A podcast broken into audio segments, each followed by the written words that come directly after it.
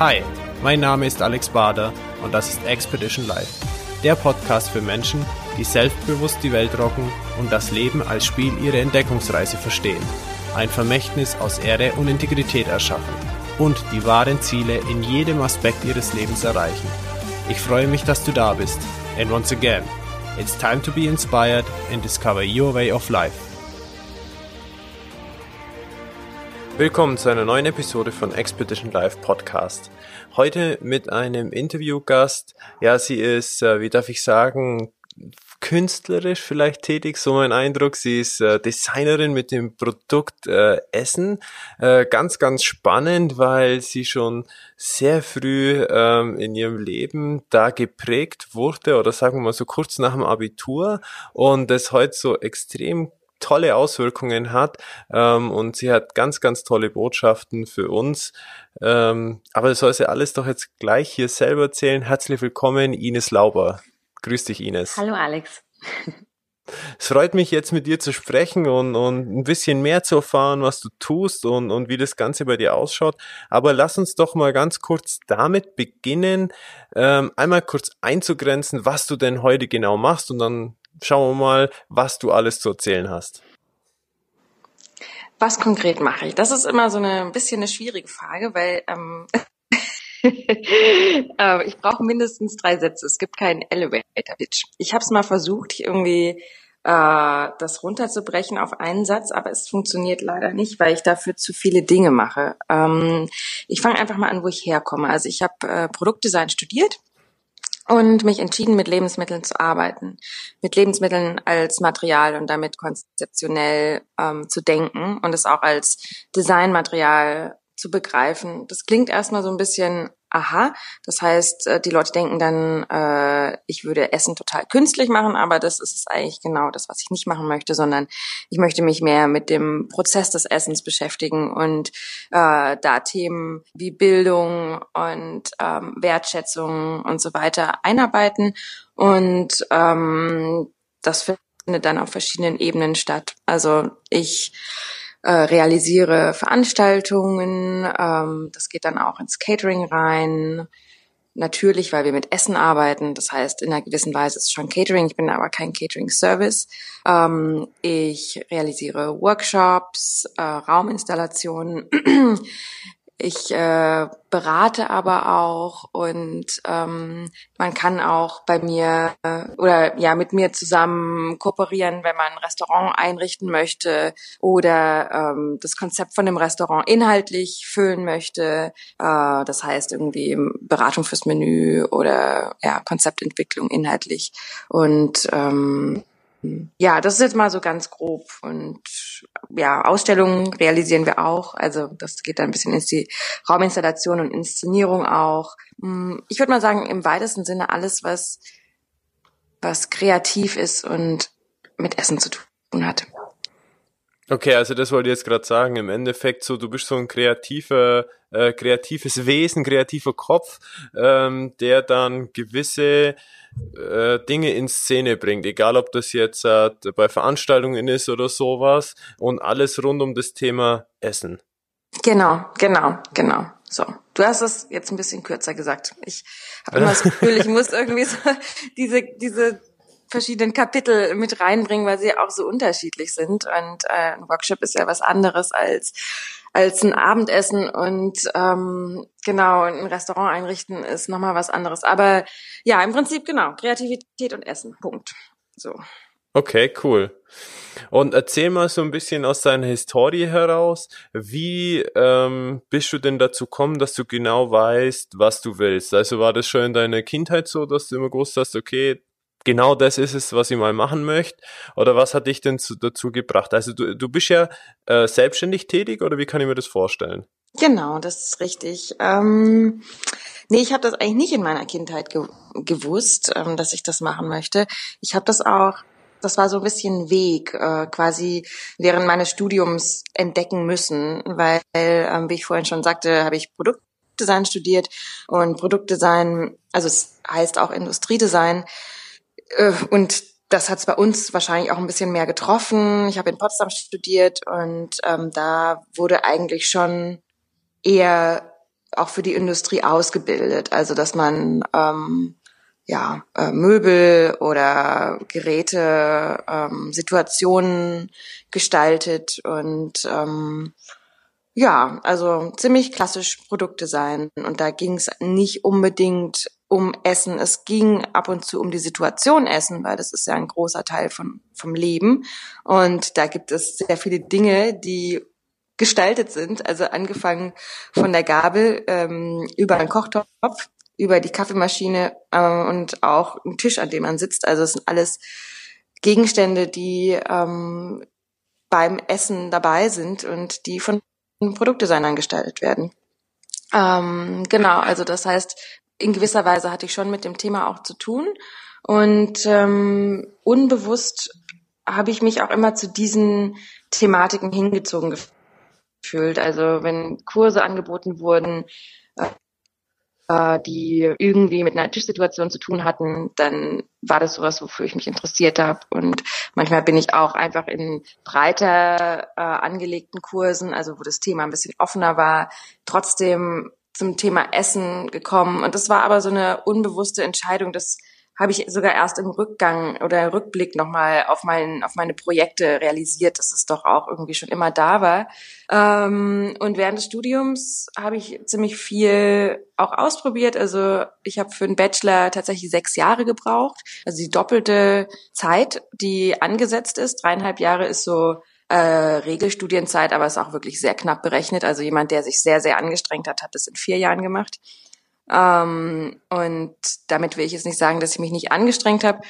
Ich hatte am Ende vom Tag einfach so viel Scheine, dass ich damit hätte wahrscheinlich mein Zimmer tapezieren können. Ich habe so viel Kurse gemacht, weil ich so viel Interessen hatte, weil ich aber auch gar nicht so richtig wusste, was ist der Fokus. Und das wurde bei uns also im Studium aber auch noch gefördert. Also es war eigentlich so, dass die Professoren das total toll fanden, weil die selber alle noch ein Diplom gemacht haben und äh, super lange studiert haben und das eigentlich auch so kannten, dass man, ähm, dass man sich gerade für so einen künstlerischen oder auch ja kreativen Studiengang Zeit lässt.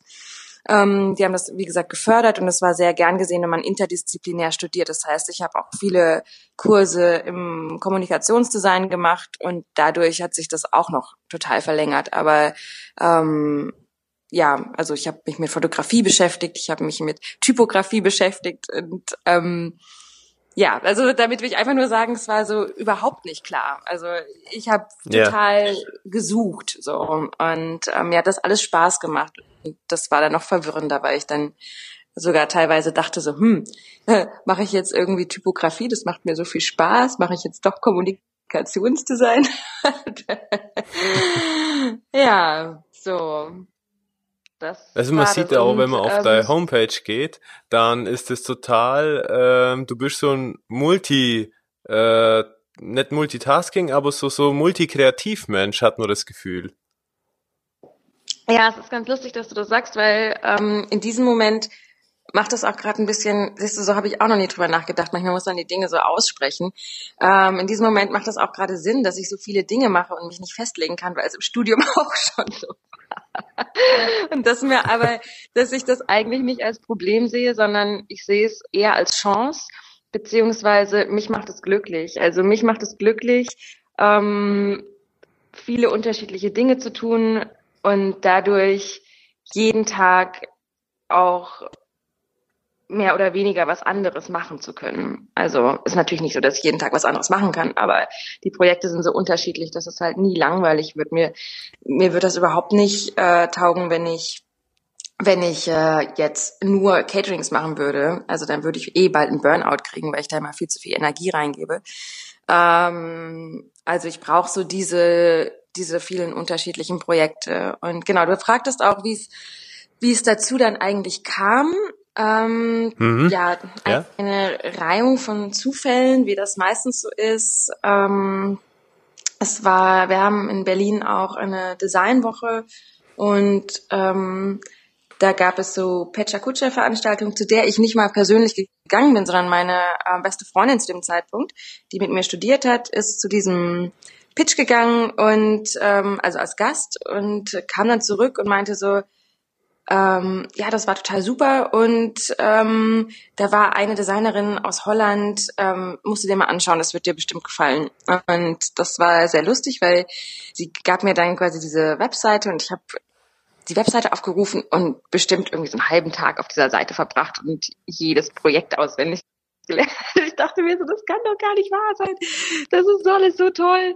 Und ähm, das äh, genau war im Prinzip eine eine Designerin, die wirklich mit Lebensmitteln als Material kreativ gearbeitet hat und das halt wirklich komplett so durchgezogen hat und ähm, und ja, also wirklich das so als Material begriffen hat. Und ich dachte mir so, ja krass, irgendwie, das ist genau das, was ich machen will. Nur wusste ich das nicht so genau, weil ich das, weil ich gar nicht wusste, dass es das gibt oder dass man das darf, weil mir ja in der Uni immer gesagt wird, das ist Produktdesign. So. Ne? Ja, okay. Und ähm, ich glaube, das ist vielleicht auch so ein bisschen, wenn man jetzt Koch lernt, also das habe ich zum Beispiel nie gelernt, dass man dann auch oft äh, so bestimmte Dinge so eingebläut kriegt, das macht man so, die Soße kocht man so, das macht man so. Und dann ist man in gewisser Weise auch nicht mehr so offen. Es gibt ja die tollsten, kreativsten Restaurantkonzepte, die aber halt gar nicht von Leuten aus der Gastronomie oder von Köchen initiiert werden, weil die eben anders denken, weil die ganz anders herangehen können. Und ich glaube, das war so ein bisschen, ähm, genau, das war der Weckruf. Dann ähm, äh, stand auch noch ein Praktikum aus. Also um, um das Studium abzuschließen, musste man, weil es ja auch eine Fachhochschule, also das heißt sehr hands-on und ähm, musste man ein mindestens dreimonatiges Praktikum machen. Ich hatte mich dann ähm, bei Marie Voresang heißt die Designerin in Amsterdam beworben, hatte auch gar keinen Plan B, aber das war zum Glück auch nicht nötig. Es hat dann geklappt. Die haben mir noch am nächsten Tag zurückgeschrieben und ähm, dann habe ich die nächsten vier Monate in Amsterdam verbracht und in dem Studio. Ähm, ja, und das war dann auch wirklich so, dass ich halt schauen konnte, ist das wirklich das, was auf den Fotos ist? Ist das wirklich das, was ich denke, was es ist? Und äh, macht mir das wirklich Spaß? Ja, und ähm, im Endeffekt äh, war es aber dann doch so eine gute Erfahrung, dass ich meine Bachelorarbeit schon mit dem mit dem Projekt auch Essen und Design beendet habe und ähm, meine Professoren halt meinten, du kannst es gerne machen. Also wie gesagt, die waren relativ offen, ähm, auch für neue Dinge, aber wir können dich halt nicht beraten, weil es ist ja gar nicht unser Thema jetzt so. Also wir im Endeffekt wirst du es wahrscheinlich besser wissen als wir. Und ja. ähm, das hat dann auch geklappt. Also ich habe ähm, ich habe es dann mit ja wirklich nicht so viel Beratung von meinen Professoren einfach durchgezogen. Aber im Endeffekt war es eine Installation, die zwei Monate lang in Berlin in einer, in einer Galerie war. Ähm, also eine Rauminstallation und ein Dinner für Gänge-Menü, was aber auch schon äh, komplett als Erlebnis inszeniert war. Also so wie ich jetzt auch noch arbeite. Und natürlich super aufwendig, weil ich hatte ein halbes Jahr Zeit, das zu realisieren. Ich habe das Geschirr dafür extra angefertigt. Ich habe irgendwie den ganzen Raum ausgestattet. Also so ein Event nochmal zu machen, ähm, ja, wahrscheinlich bräuchte ich jetzt kein halbes Jahr mehr dafür, weil ich habe ja auch noch eine Theoriearbeit geschrieben und ähm, zwei Bücher gemacht in dem Zeitraum. Aber ähm, ja, also das war, das war schon definitiv ein sehr aufwendiges Projekt und aber auch ein super Test, weil es dann einfach zwei Monate stattgefunden hat. Und ähm, wir so drei bis vier Dinner pro Woche während diesem Zeitraum durchlaufen haben lassen. Und das Feedback war halt super und ähm, wir hatten sogar auch die Presse da und alles und und dann war das so quasi die grüne Ampel und ich dachte mir, cool, das mache ich jetzt. Sehr cool. Ja.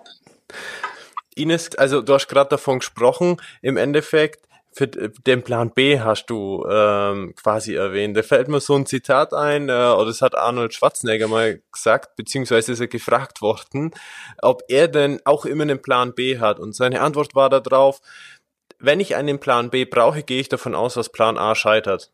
Cool. ja.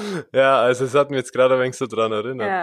Gut, Ähm, das heißt, wenn du so erzählst und ich dich so wahrnehme, würde ich schon fast sagen, das ist bei dir in Richtung Künstler, die Tätigkeit als Künstler. Mhm. Könntest du das so unterstreichen oder ist, siehst du das anders? Ähm, ich fühle mich zur Kunst total hingezogen. Also es ist ein ganz wichtiger Teil von mir und äh, tatsächlich war das auch mein Gedanke, bevor ich äh, Design studiert habe, dass ich Kunst machen möchte, wo ich aber rausgefunden habe, dass ähm, Kunst nichts ist, womit ich mein Leben verdienen kann, weil ich ähm, also ich hatte auch schon immer gemalt und so, aber das war irgendwie dann so ein bisschen wie mein Tagebuch verkaufen. Also es war sehr persönlich. Mhm. Ähm, und das fand ich irgendwie ein bisschen komisch. Und ähm, genau, für mich war dann so dieser, dieser Weg als Designerin war ein guter Mittelweg, also weiterhin mhm. kreativ zu arbeiten und ja, Kunst auf jeden Fall. Also das ist, wie gesagt, auch noch ein wichtiger Teil. Ja, vielleicht so die Kunst mit dem Lebensmittel, mit dem Essen, mhm. ja, das in, in, in Szene zu bringen, um das Bild, was bei dir, sagen wir, im Kopf entsteht, anderen zu zeigen. Mhm. Mhm. mhm. mhm. Und das ist halt okay. aber jetzt auch ein sehr, ähm, ist ein sehr zugänglicher Weg, also mit dem Essen yeah. und ähm, einfach anders. Es hat von allem so ein bisschen was. Es hat was von Kunst, es hat was von Design, es hat aber auch was von ähm, ja Alltag, weil man isst ja jeden Tag. Also es ist auch irgendwie ganz normal. Ähm, und genau, also mit dem Thema Essen, es ist einfach es ist, hat mich in so vielen Weisen einfach begeistert und das tut's auch immer noch. Also ähm, ich denke auch, dass diese Begeisterung nie aufhört für dieses Material ähm, und das ist eben das Schöne, weil ähm, einfach da so viel drin steckt. Also es ist erstmal die Leute, die mein Design essen oder meine Kunstwerke essen. Man spricht ja auch von Kochkunst, was ich einen sehr berechtigten Ausdruck finde. Ähm, kommt drauf an, was es für ein Gericht ist, aber äh, Kochen kann durchaus Kunst sein. Ähm, wer das, wer diese Werke zu sich nimmt, also das, mein Design wird Teil dieser Menschen. Das ist wundervoll. Also der Gedanke, ne, das ist quasi, ähm, du bist, was du isst, ist ein super oft zitierter Satz, aber ist halt tatsächlich wahr, weil jedes Stück äh, Brot, jeder Apfel, den du isst, wird ein Teil von dir. Da werden deine Zellen, wird, mhm. ähm, macht irgendwas mit dir, äh, macht dich glücklich oder ähm, zufrieden oder satt oder beschert dir auch ein, ähm, ein emotionales Erlebnis. Also auch wenn wir das gar nicht immer so mhm. wahrnehmen, aber in dem Moment, wo du was isst, sind ja auch immer irgendwelche Emotionen angesprochen, so und Sinne. Mhm. Wenn wenn du jetzt sagst, du äh, du, du bist, was du isst, ja, mhm.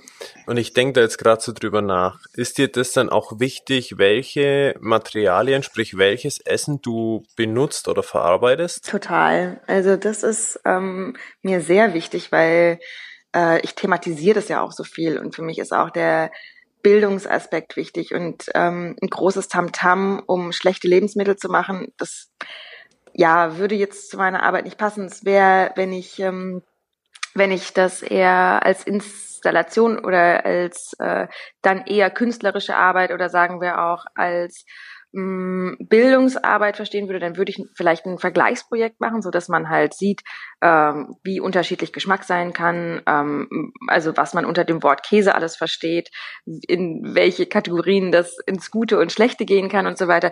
Dann könnte ich mir vorstellen, auch mit schlechten Produkten zu arbeiten, um das zu thematisieren. Aber ähm, generell für meine Arbeit benutze ich immer sehr hochwertige Produkte und ähm, möchte eigentlich auch ohne den Zeigefinger immer so ein bisschen mh, mm, ja durch das Produkt erzählen, wie gut Essen schmecken kann. Hm. Und spezialisierst du dich dann auch vielleicht auf, keine Ahnung, Rohkost oder äh, bestimmte Essensrichtungen ähm, international, äh, vielleicht sogar vegan oder vegetarisch oder wie, wie, wie ist da die Einkategorisierung bei dir? Mhm. Ähm, ich möchte generell ähm, nachhaltig arbeiten. Ich glaube, das wäre jetzt so die Kategorisierung, die es immer trifft.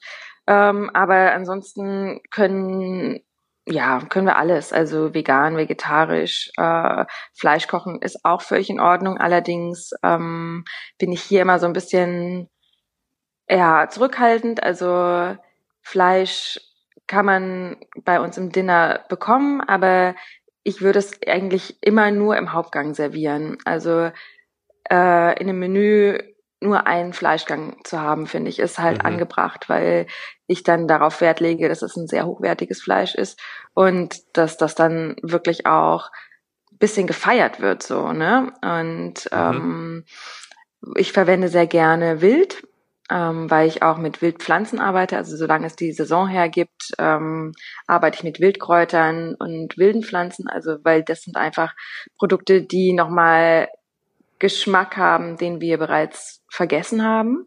Und auch die ganzen Nährstoffe in der Zeit, wo man immer so spricht, oh ja, äh, wir müssen jetzt irgendwelche Supplements oder irgendwie sowas zu uns nehmen. Und ich denke mir so, das ist überhaupt nicht notwendig, wenn du halt echtes Essen isst. Ähm, und deswegen halt diesen, diesen Bildungsaspekt immer so ein bisschen unterschwellig mitschwimmen lassen, dass die Leute ähm, bei mir was auf den Teller kriegen, was sie in ihrem eigenen Garten als Unkraut betrachten. Ähm, und auf einmal denken, das ist ja der absolute Wahnsinn. Ähm, wie toll das schmeckt und ähm, was wir jetzt aus Giersch oder aus Löwenzahn gemacht haben oder was weiß ich denn. Und ähm, ebenso mit dem Wild. Also das ist einfach das allerbeste Fleisch, was du kriegen kannst.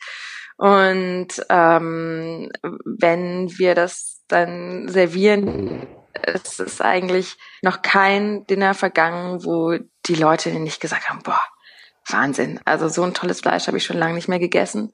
Und ja. ähm, ja, und das ist halt schön, ne? Also wenn, wenn die Leute das dann auch realisieren, wenn sie zu mir kommen und mir das Feedback geben und ähm, ich das gar nicht mehr jetzt irgendwie eine große Präsentation dazu äh, machen muss, weißt du, sondern es ist, dann funktioniert das yeah. einfach alleine. Sag mal, wenn man das so hört und zu dir zum Dinner zu kommen und so, wo kann man dich denn antreffen oder bist du international unterwegs? Gibt es eine Lokalität, wo das immer stattfindet? Ähm, wie machst du das? Ähm, es gibt keine Lokalität, wo man mich immer antrifft. Ähm, das gab es auch noch nie, weil mhm. ähm, wie gesagt, also ich habe äh, schon geholfen, auch äh, Gastronomien für andere mit aufzubauen, aber das sind ja dann nicht meine Läden und ähm, im Prinzip ja, setzen die dann auch ein bisschen ihre Vision um. Es ist ja eine Zusammenarbeit.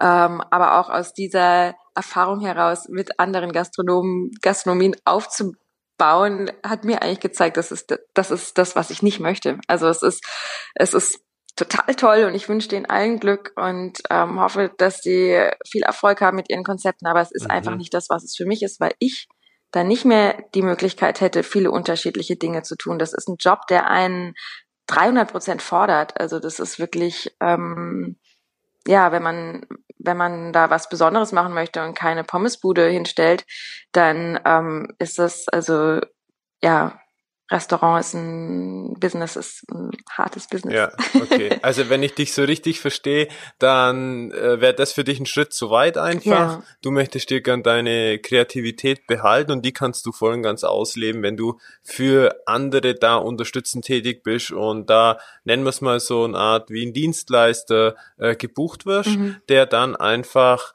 sich da auslebt und die, die, das gewisse Extra rausholt. Für mich ist es halt auch interessant, was Neues zu entwickeln. Also das ist halt das, mhm.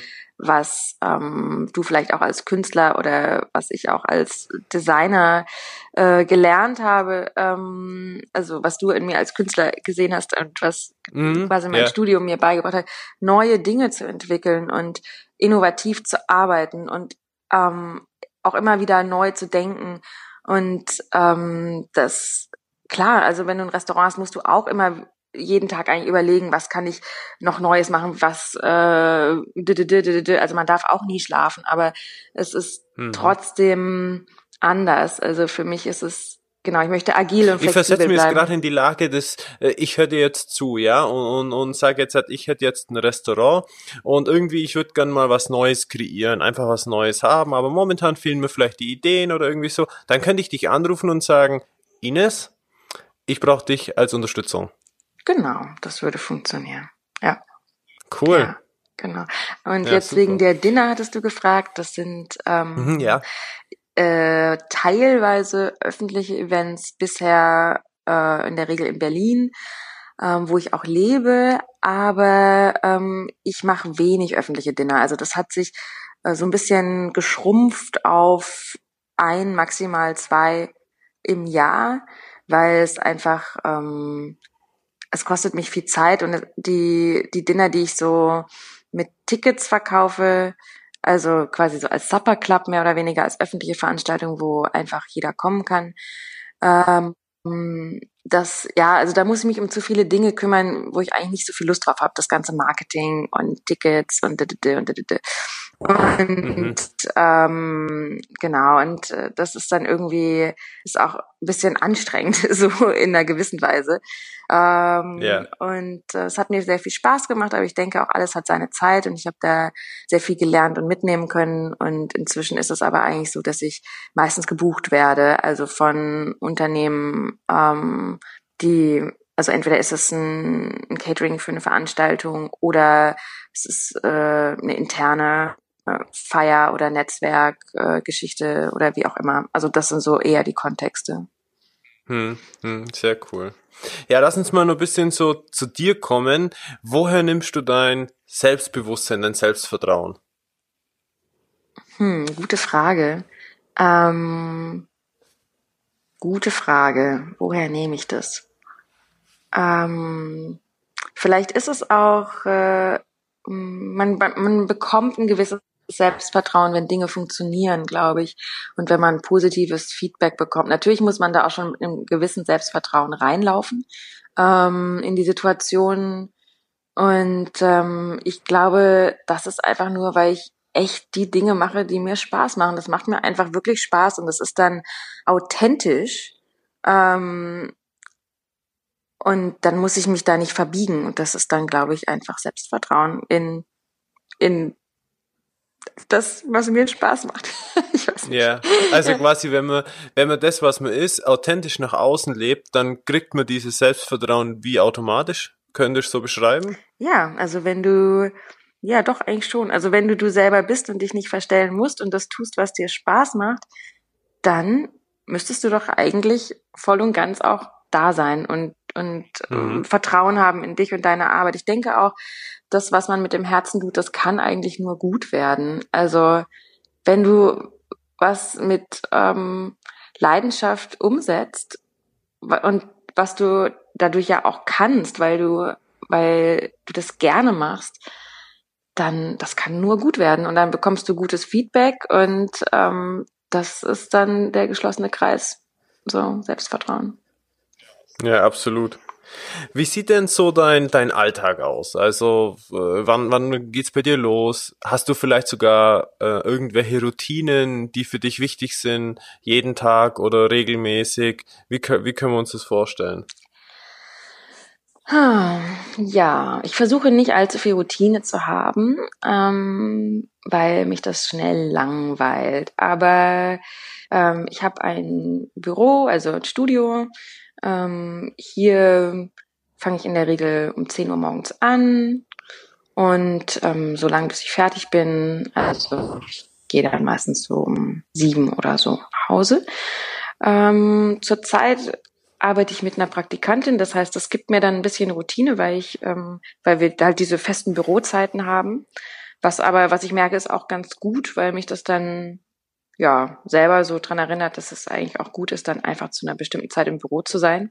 Und ähm, sonst manchmal, weiß ich nicht, mache ich vorher noch irgendwas anderes und ähm, dann bin ich spät im Büro und dann bin ich spät zu Hause. ja. Irgendwie so, ähm, genau, wenn ich da nicht so jetzt diese Uhrzeit habe. Aber wie gesagt, das tut mir eigentlich so ganz gut. Aber das auch, also ich habe äh, das als Teilzeitpraktikum vergeben, weil ähm, ich eben gar nicht jeden Tag hier bin und ähm, so die Hälfte der Woche brauche, um Termine wahrzunehmen oder ähm, was anderes zu tun. Und ähm, genau, deshalb ist es so ein bisschen so ein Mix. Also die meisten Tage bin ich jetzt eigentlich schon im Büro auch, ähm, weil es auch gerade sehr viel zu tun gibt, zu organisieren und zu planen und ähm, einfach hier umzusetzen. Wenn wir dann in Richtung Veranstaltung denken, dann ist es einfach sehr viel Rennerei, ähm, Dinge besorgen, ähm, vorbereiten, realisieren, Location anschauen, ähm, all diese Dinge. Ja. Mhm. Okay. Und gibt's gerade für dich so ein ganz, ganz besonderes Projekt, an dem du arbeitest, was du gerade umsetzt? Was dir vielleicht sogar sehr wichtig ist? Ähm, ja, das Projekt sollte mir wichtig sein, weil wir sehr viele Gäste haben. Es ist äh, eine Konferenz äh, in zwei Wochen, die wir bespielen ähm, an meiner ehemaligen Hochschule tatsächlich. Aber mit denen arbeite ich auch schon seitdem ich meinen Abschluss gemacht habe, immer wieder zusammen. Das ist ganz schön, weil es eben ähm, ja, weil es schön ist, dass sie auch die Alumni weiterhin mit einbeziehen und ähm, ich in dem Kontext von Designveranstaltungen auch immer wieder auftreten kann und das ist äh, es ist schön, weil es einfach auch eine Klientel ist, die die meine Arbeit versteht und mag und ähm, so. Ne? Äh, genau, es ist eine Konferenz. Wir haben 400 Leute satt zu machen okay. und das über drei Tage hinweg. Und ähm, deshalb gibt's gerade sehr viel zu organisieren, zu planen. Okay. ja. ja. Das ist äh, dann schon eine ganze Menge. Genau, genau. Aber so groß äh, machen wir selten. Ähm, aber das Schöne ist, es ist trotzdem ein konzeptioneller Kontext. Also der Empfang wird thematisch abgestimmt auf den Inhalt der Konferenz und ähm, das sind dann schon eher kleine Kunstwerke, die wir servieren, aber ähm, ja, also alles essbar, alles gesund, alles aus äh, aus ähm, biologischen Zutaten hergestellt und aber halt jetzt machen wir super viel vegetarisch und vegan und das ganze mhm. Catering von der Veranstaltung ist vegetarisch und ähm, Zero Waste Konzept. Also ich arbeite auch mit Brot vom Vortag und ähm, abgelaufenen Getränken, weil, ähm, aber ich thematisiere das. Also für mich ist es was, was ich nicht verstecke. Das ist jetzt für mich, ähm, das mache ich nicht immer, aber für mich ist es jetzt ein Teil von dem Konzept auch für die Konferenz, eine Konferenz ganz anders aufzuziehen. Und zwar kriegt man oft in so, gerade in so Kontexten, wo für viele Leute Essen produziert wird, sehr viel fertiges Zeug und ähm, dann steht da ganz viel unterschiedliche Sachen rum und auch immer total viel Fleisch und so, aber es ist alles gruselige Qualität und ich ähm, drehe den Spieß halt komplett um und ich sage, weniger ist mehr. Also zum Beispiel mittags servieren wir halt nur ein Essen, ähm, nicht fünf unterschiedliche. Ähm, aber das ist halt super lecker dadurch, weil es nur eine Sache gibt. Also ein Gang, mhm. so, ähm, eine mhm. Hauptmahlzeit und ein Salat und ähm, Genau. Äh, äh, halt, dann ist es vegetarisch und vegan. Wir nehmen auf, äh, auf Unverträglichkeiten Rücksicht, aber wie gesagt, also dieses Fleischthema nehme ich komplett raus, ähm, weil ich einfach sage, wir benutzen eben so hochwertiges Fleisch, das ist für den Kontext jetzt nicht passt und ähm, ja. und auch eher das Thema Sonntagsbraten und dann sich hinsetzen und das genießen und ähm, das auch so ein bisschen zelebrieren und auch oft auf Konferenzen, man sitzt den ganzen Tag da, ähm, auf dem Stuhl, man bewegt sich eigentlich gar nicht und man muss aber ganz viel denken und ähm, auch in dem Kontext muss ich mich in die Personen reinversetzen. Was möchte ich diesen Menschen denn äh, zum Essen geben, damit die den ganzen Tag auch das machen können, denken können, zuhören mhm. können und nicht, weil sie jetzt irgendwie einen riesen Steak verdauen müssen, was auch noch eine Schrottqualität hat, äh, einschlafen bei der nächsten Rede. So. Ja. Und ähm, viel Spaß für den nächsten Redner. Ja, genau, nach der Mittagspause erstmal Halleluja. Und ähm, also das sind ja. so Dinge, die ich halt, ich überlege mir wirklich, was serviere ich den Leuten und warum. Also das hat alles bei mir einen Grund. Und ähm, wenn ich jetzt zum Beispiel mit äh, Limonaden arbeite, die einen Monat äh, das Verfallsdatum über fällig haben, möchte ich in dem Moment zeigen, diese Limonade, die schmeckt genauso, wie als wäre sie einen Monat vor dem Mindesthaltbarkeitsdatum, weil das ist ja ein Mindesthaltbarkeitsdatum. Und ähm, wir werden eine, eine Kampagne machen, also eine Posterkampagne, ähm, wo wir eben dieses Zero Waste-Thema äh, ähm, thematisieren und den Leuten sagen, guck mal hier, das schmeckt alles großartig mhm. und ähm, und äh, ja, ihr würdet es halt wahrscheinlich nicht mehr kaufen oder beziehungsweise diese Produkte können zum Teil auch nicht mehr verkauft werden, weil es einfach die Regel. Woher, woher würdest du denn sagen, dass dieser Gedanke der Nachhaltigkeit immer mehr äh, Platz findet in der Gesellschaft? Ich hoffe, dass er immer mehr Platz findet. Das ist so ein, ähm, es ist ein viel besprochenes Thema. Ähm, es wird leider zu viel besprochen als getan, ist meine Meinung. Ähm, und äh, ja, woher kommt es? Also es ist total notwendig. Also wir ist eigentlich es ist super überfällig, wenn man äh, überlegt, es gibt diesen World Overshoot äh, Day Und ähm, das ist im Prinzip, wenn unsere Ressourcen, die uns im Jahr zur Verfügung stehen von der Natur, aufgebraucht sind für das Jahr, ähm, und wir quasi auf Pump leben und der ist jedes Jahr früher. Also dieses Jahr war das Anfang ähm, August und es wird nächstes Jahr wahrscheinlich einen Monat früher sein. Und ähm, und das ist halt krass, ja. Also das ist halt wirklich, wo man so denkt, okay, ähm, wie lang geht das gut, dass man auf Pump lebt und wo wird überall Müll produziert und es wird halt überall Müll produziert und beim Essen genauso. Also wir produzieren viel zu viel ähm, und es ist eine wahnsinnige Verschwendung. Also es, ähm, überall und ich möchte das eben, wenn ich die Möglichkeit habe, äh, ändern. Ich möchte dann nicht mitmachen. Ich möchte nicht sagen, so, ja, ähm, wir arbeiten mit Essen und alles ganz toll und tralala und aber wir, wir, wir ändern nichts an der Situation. Also mir ist das mhm. ein Anliegen, ähm, durch schlaue Konzepte so, also Themen, die eben so ein bisschen ungemütlich sind. Das ist ein großer Teil meiner Arbeit. Das habe ich jetzt eben auch das, dieser, dieser Bildungsaspekt, der bei mir immer wieder durchkommt. Ähm, nicht mit dem Zeigefinger, sondern mit Witz angehen. Also wie gesagt, wir machen eine Kampagne mit Postern und Filmen und ähm, also wir designen das halt richtig. Das ist dann auch der Aspekt, ähm, der das mhm. Ganze im Also das heißt, deine Gedanken, umsetzt. was dieses Design, genau, was das angeht, ist so, du sagst nicht nur, hey, wir möchten jetzt halt mit dem Essen, mit dem Produkt Essen, äh, gewisse Dinge zum Ausdruck bringen oder sagen, sondern äh, du schaust schon, dass es drumrum passt bei so einer Veranstaltung mit Postern oder Videos. Nehme ich das jetzt so richtig wahr? Genau, du musst es kommunizieren. Also Kommunikation mhm. ist die richtige Kommunikation ist das A und O, damit die Leute auch verstehen, was da los ist, weil sonst Essen auch einfach, es wird dann einfach gegessen und dann ist es weg und dann mhm. ist auch deine Message weg und ähm, und äh, mir macht es aber Spaß, Essen als ähm, Thema zu benutzen, um eine bestimmte Geschichte zu erzählen. Bleiben wir jetzt auch nochmal vielleicht bei dem Wildfleisch. Das ist eine Geschichte von einem wahnsinnig guten Produkt, was aber die Leute vergessen haben, dass es das Fleisch so schmecken kann, weil man irgendwie nur diesen ganzen Schrott aus der Massenproduktion immer isst und das hat damit halt nichts zu tun. Also es ist ein völliges anderes Erlebnis oder auch Wildkräuter. Wilder Rucola ist einfach was anderes als der gezüchtete Rucola. Ähm, wildes alles ist was anderes als das gezüchtete. Und, ja, ich merke ähm, schon. Es ist auf jeden Fall bei, dich, bei dir gerade sehr aktuell das Thema diese nennen wir es, unberührte ähm, Rohstoffe der Natur. Genau, genau. Und das muss einfach kommuniziert werden. Ähm, sonst mhm. verstehen das die Leute ja gar nicht. Also ähm, und dann am besten ähm, durch den Verstand über den Mund in den Magen, in den Bauch.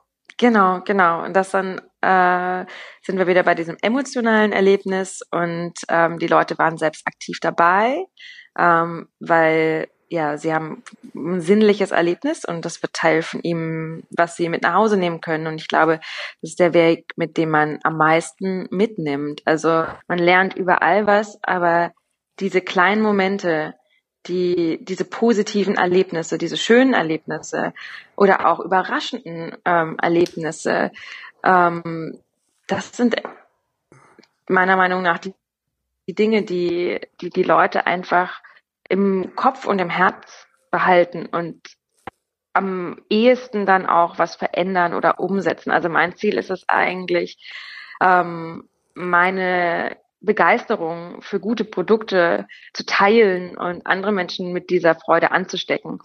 Und ähm, mhm.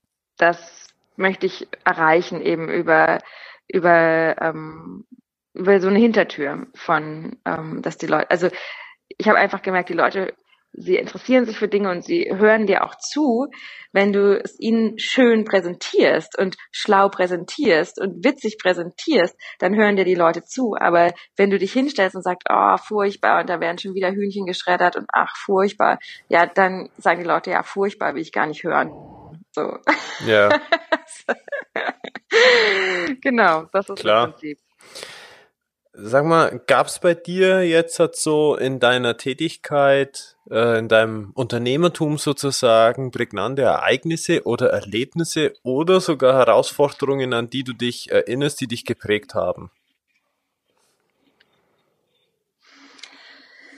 Ähm, Erinnerungen, die mich geprägt haben. Ähm, ja, definitiv äh, das Reisen ist sowas, wo man, wo ich selber auch immer wieder Überraschungen erlebe und wo man einfach, wo ich merke, dass Essen ähm, auch so in, der, in jeder Kultur total verankert ist und ähm, eine eigene Sprache. Also es ist sehr schön, wenn man äh, in Länder geht, wo man die Sprache nicht spricht oder versteht, kann man in der Regel immer über Essen kommunizieren und viel lernen über das Land auch. Also man sich dafür interessiert, was sind die ursprünglichen Produkte, was sind die ursprünglichen Traditionen hier. Ähm, und dann lernt man sehr viel über über das Land und über das Klima und über das Leben und wie die Leute mit Dingen umgeht, ja, und wie Alltag ist. Mhm. Das ist eigentlich, das sind sehr schöne, prägende Erlebnisse, ja. Mhm. Die dir auch sehr wichtig sind dann. Ja, weil es auch immer wieder die Türen öffnet und mir neue Dinge zeigt und auch inspiriert. Also mm, man nimmt davon ja immer was mit nach Hause und vielleicht fließt es ins eine oder andere Projekt dann ein. Ähm, mhm. Also persönliche Geschichten sind immer schön so und und ja und einfach auch die Freude, mit der Leute Essen teilen und insofern auch Geschichten teilen und an den mhm. Tisch eingehen. Gibt es da eine ganz bestimmte Geschichte oder Erlebnis, wo du, äh, wo du sagst, Mensch, das ist äh, so, da denke ich gern dran?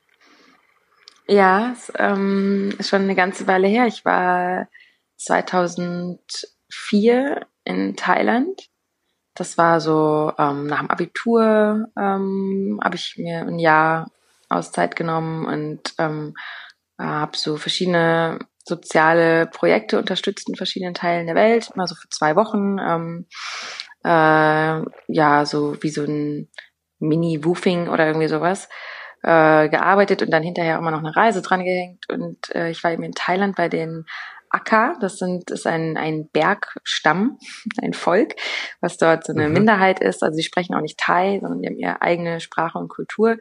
Und ähm, ja, sind aber auch irgendwie so ein bisschen bedroht, weil all diese Stämme und Völker und so, das ist halt ja, die haben in dieser modernen Welt überhaupt gar keinen Platz und das ist ähm, schade und wir sind dorthin gegangen und ähm, sollten da so ein bisschen Englisch unterrichten oder ja, irgendwie so. Und sollte auch ein kultureller Austausch sein und das war der Wahnsinn. Also das sind äh, Menschen, die sind materiell sage ich jetzt mal arm, aber sie sind so reich. Also es ist der absolute Wahnsinn, weil sie einfach ähm, das wenige, was sie haben, teilen.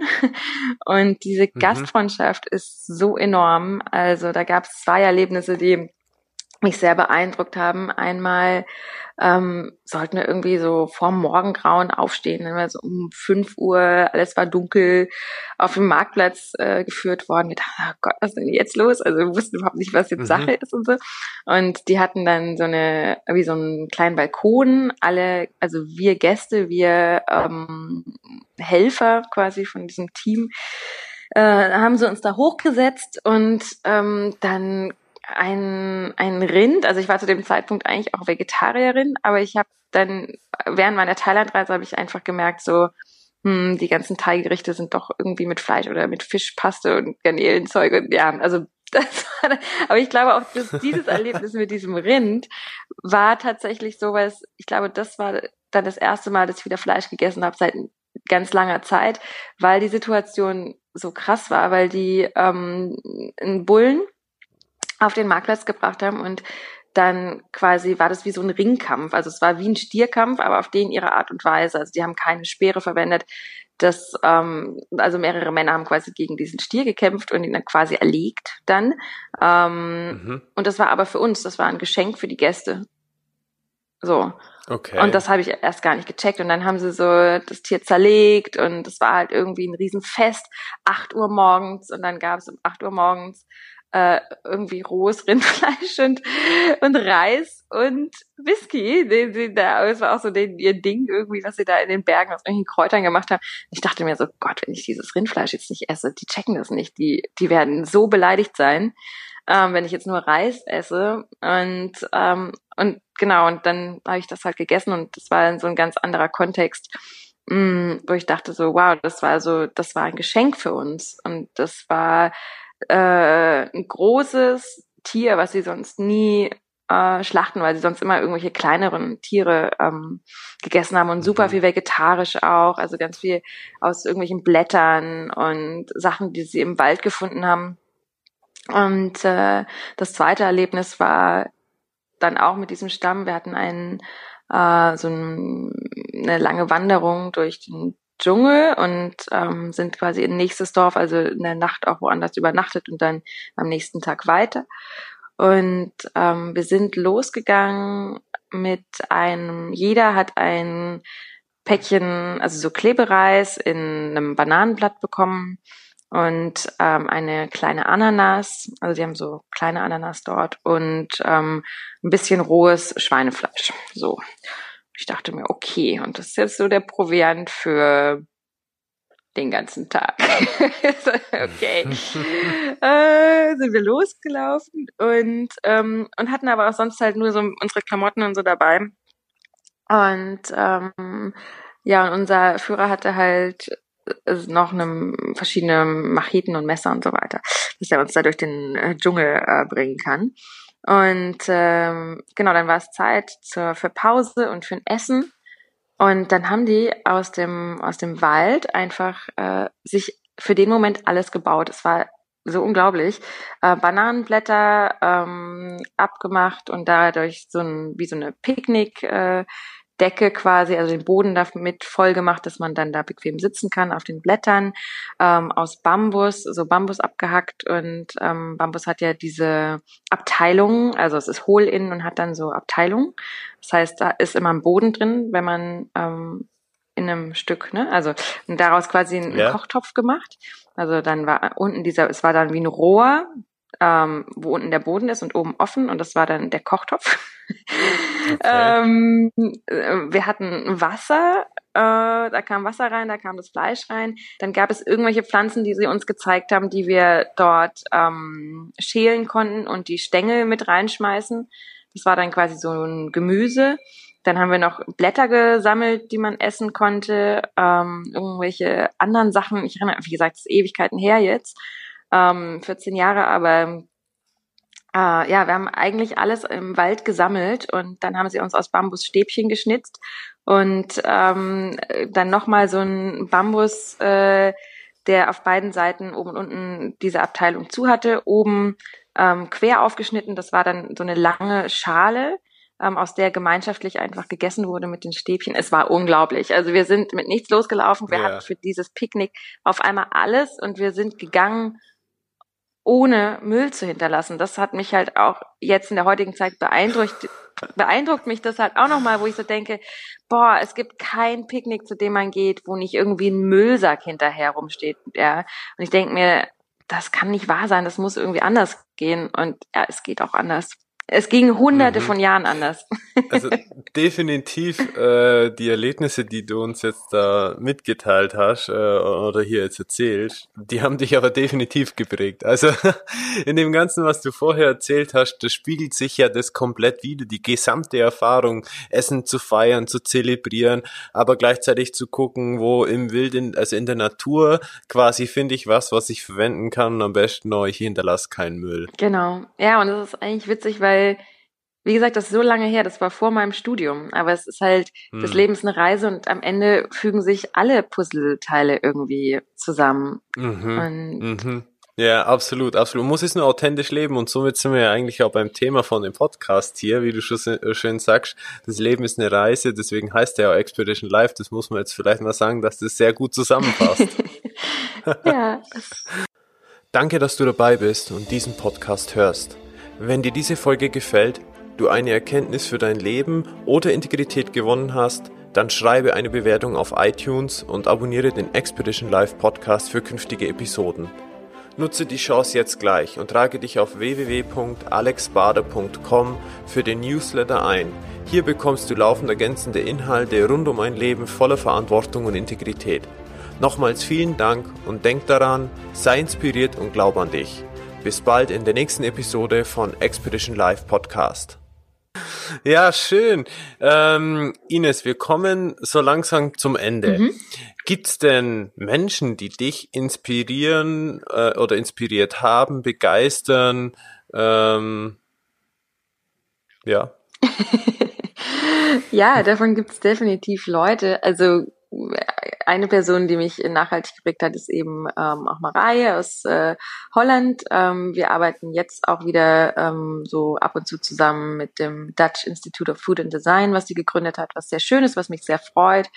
Ähm, jetzt äh, auch nach einiger Zeit, äh, wo ich quasi mich so gefunden habe mit meiner Arbeit, äh, wieder mit ihr auch äh, ab und zu Kontakt zu haben. Und mhm. ähm, dann gibt es auch wirklich sehr ähm, tolle Köche, die tolle Arbeit äh, leisten und ähm, also wirklich auch Pionierarbeit leisten. Ich denke auch, dass Noma gehört auf jeden Fall dazu mit René Rezepi, der eben diese ganzen, ähm, ja, dieses Thema Wild wildes Essen auch total salonfähig. Also der hat es ja auf, auf so auf die Spitze getrieben, aufs Sternenniveau und war okay. ähm, die letzten Jahre das weltbeste Restaurant und viele ähm, haben auch kopiert oder aber in einem guten Sinne. Es ist ja kopiert, klingt immer ein bisschen negativ, aber ähm, sich inspirieren lassen, sage ich vielleicht jetzt lieber, und haben diesen Trend äh, weitergetragen. Also ähm, Wildkräutersalat oder so ist zum Beispiel ein Wort, ähm, was man was jetzt gar nicht mehr so absurd klingt. Also das, das sieht man schon ab und zu auch auf Menükarten. Und ähm, yeah. das heißt, er ist auf jeden Fall eine Inspiration für viele Menschen gewesen und das finde ich toll.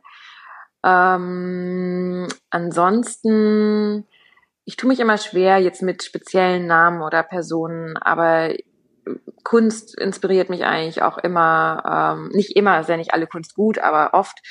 Ähm, und da gibt es ganz tolle Leute. Aber ja, also wie gesagt, ich tue mich auch immer sehr schwer mit so Lieblings, äh, Lieblingsfarbe, ja. Lieblingsessen, Lieblings okay. Ich bin oder ja. vielleicht gibt's von dir sowas wie Buchempfehlungen oder Filme oder so, die dich inspirieren, wo du sagst, da liest gern drin oder das schaust gern an. Ähm, ja, es gibt tolle ähm, Sendungen, also Serien in letzter Zeit auch, die Netflix ähm, realisiert hat, die sich um das Thema Essen drehen, ähm, die sehr toll, sehr spannend gemacht sind, die sehr ähm, inspirierend sind. Also ich denke auch Chef's Table ist äh, eine Serie, die haben sie sehr gut umgesetzt. Dann Michael Polin äh, mit Cooked hat diese Serie gemacht, ähm, wo er sich eben dann Feuer, Wasser, Luft und Erde und jeweils also diesem Thema widmet und dazu ähm, sich alle Lebensmittel anschaut, die dann damit zu tun haben. Mhm.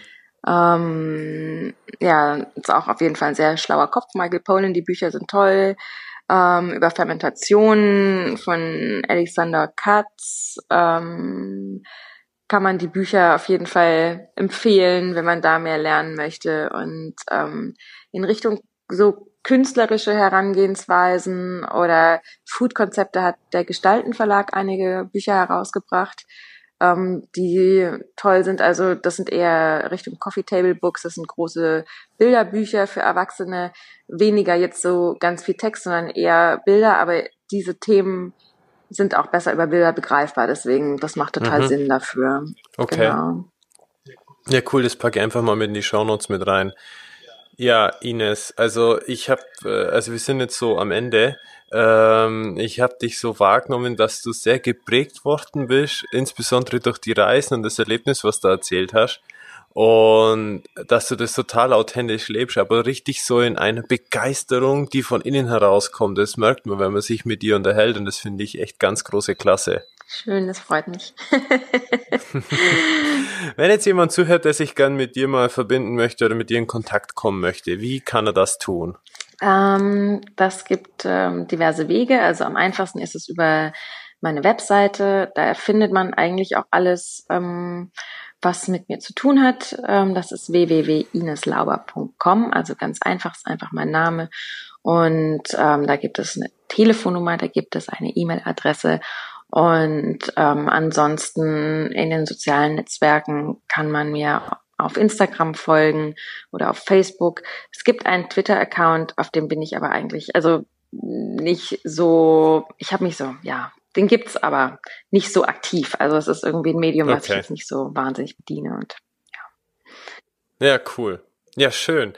Ja, ich danke dir fürs Gespräch, Ines. Es hat mir ganz große Freude bereitet, dir zuzuhören und mich mit dir zu unterhalten. Ich wünsche dir alles Gute auf deinem Weg und äh, dass du eine ganz, ganz große Botschaft äh, weiterhin in die Herzen und äh, die Emotionen wecken kannst bei den Menschen und nach außen tragen kannst. Äh, ja, wünsche dir alles Gute und es freut mich, mit dir in Kontakt zu sein. Ja, toll, freue mich. Danke für das Gespräch. Es hat mir sehr viel Spaß gemacht.